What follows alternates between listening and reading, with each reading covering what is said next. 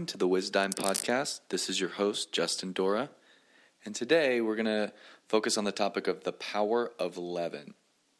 We're going to look at two passages, one out of Matthew 16, the other out of Matthew 13, and these passages talk about the leaven of the Pharisee and Sadducee, as well as the leaven of the kingdom. So we're going to start off with Matthew 16, verses 5 and 6, and then we're going to skip down to verse 12. This is how the passage reads When they went across the lake, the disciples forgot to take bread. Be careful, Jesus said to them. Be on your guard against the yeast or the leaven of the Pharisees and the Sadducees. And then there, there's a discussion about they forgot bread. Jesus knew that. That's why he was bringing this up. And Jesus finally tells them, this, I'm not talking about bread. And then we get down to verse 12, and this is what it says Then they understood, they being the disciples, that he was not telling them to guard against the yeast or the leaven used in bread, but against the teaching of the Pharisees and Sadducees. So, what does this actually mean? What's the yeast or the leaven of the Pharisees and Sadducees? In my vernacular, what I would say is it is the religious teaching that actually begins to uh, work itself through every part of your life and every part of your thinking. It's that little nugget just like truth is often described as a little nugget. It's that little bit that just begins to influence every way of thinking. It gets you back under that religious performance and it gets you earning from God rather than enjoying what God has given you and living out of that place of relationship. That's a free gift, uh, working itself out by the grace of God, uh, but seeing the details of salvation come to life. And oftentimes, what happens is in the name of being balanced, we try to listen to a bunch of different teachers that have a bunch of different angles so that we can get, quote unquote, a balanced message. And I'm not saying that the grace of God isn't balanced, it is balanced all by itself because uh, the scripture also says that the grace of God teaches us to say no to ungodliness. So let me be clear grace isn't a license to sin. It's not go do whatever you want, whatever feels good, do that. But it is a realization that all those old things have been dealt with in Christ.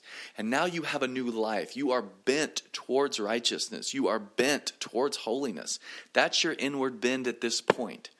And so what happens with with this teaching or these mindsets that get offered that it doesn't have to come through teaching. It could come through a conversation. It can come through a, a, thought that just floats through your mind. But what happens is we own this little bitty thought and we meditate on it. And all I mean by that is we think about it and we think about it and we think about it. And all of a sudden we've thought ourselves into a corner. And now we don't know which way is up. We don't know if God is for us or against us. We don't know are we supposed to do something? Are we not supposed to do something? Is this good for me? Is this bad for me? And we just are, we are. We're really out of our mind, so to speak.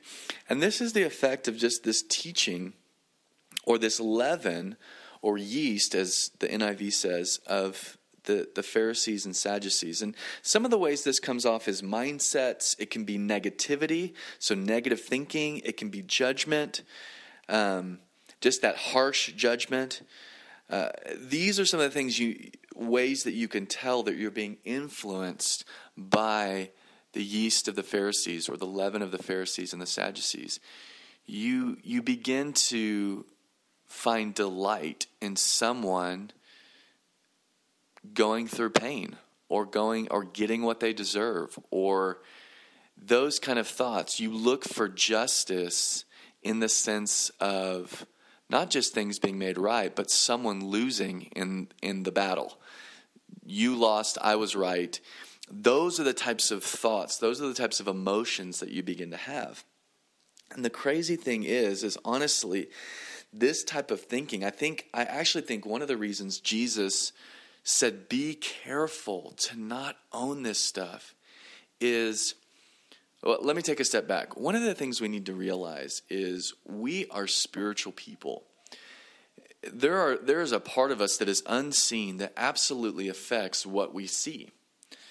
Um, so when you believe something about God, you actually kind of give that off almost like an aroma uh, uh, off of a, a great uh, meal. It's unseen, but it's felt, it's experienced. That, that's actually what's happening in the for lack of a better term, in the unseen part of our world, in that spirit part of our world, we are giving off our perspectives of God. It is it's affecting people when we don't realize it. That's why Jesus said things like you're salt, you're light, you're, you're salt to society, you preserve society, uh, as well as your light, you illuminate truth.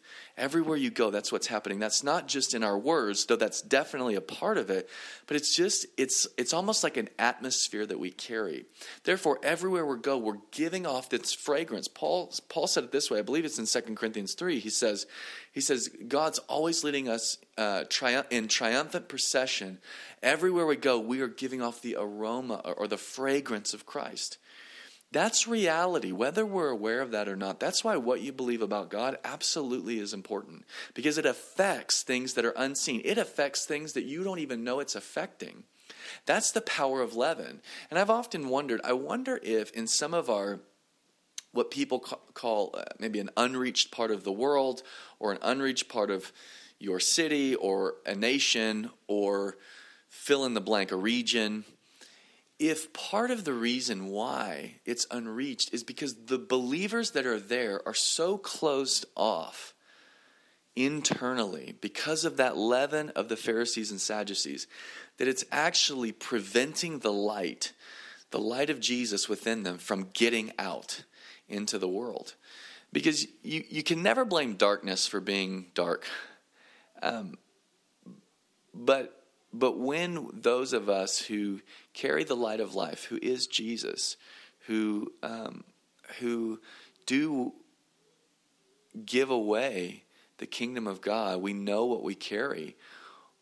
If we are hiding what we've got because of judgments, because of fear, because of bad teaching, whatever the case may be, it actually can harm a whole group of people, and who knows how large that can be.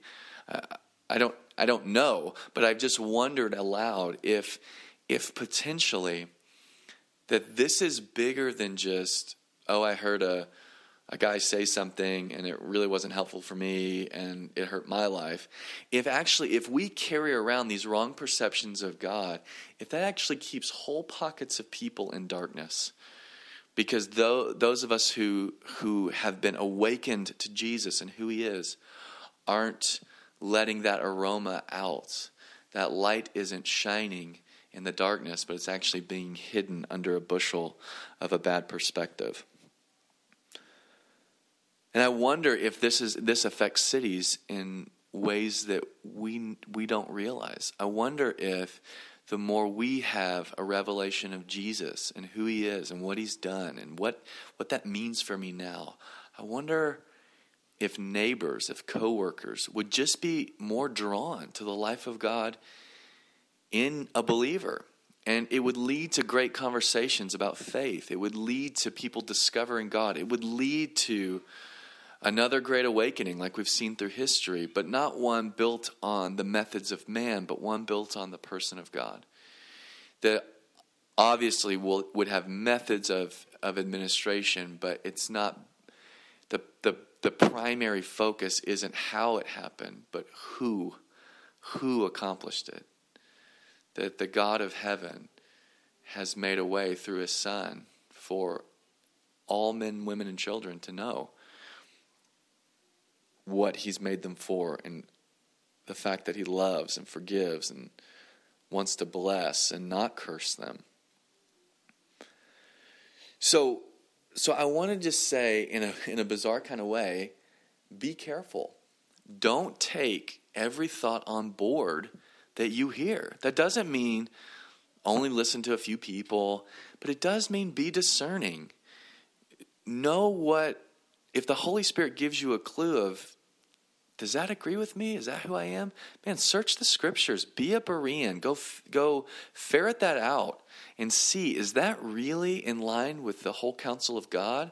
Or is that someone's perspective that's being offered as the opinion of God? And maybe it's not. Or maybe it's just a part of the opinion of God, but without seeing the whole picture, we actually skew that little statement that was said. And if something is bothering you, if something is irritating you, it doesn't mean it's not God, but oftentimes it's God wanting to draw you higher in Him to see maybe how two what seems like opposing opposing thoughts actually wed together at a higher level or how something that's being offered isn't actually in line with the heart of God, even though it can be pulled right out of the Bible. It's really possible for people to teach the Bible and not teach the Word. Jesus said it in uh, the book of John. He said, "Listen to the to the religious leaders of his day." He said, "Listen, you search the scriptures, for in them you, you think you find life, and yet you miss me, the one to whom they point. In other words, they got so into the scriptures that they missed the living word, God Himself, Jesus, who was right in front of them. They missed, they missed out on the experience of a lifetime.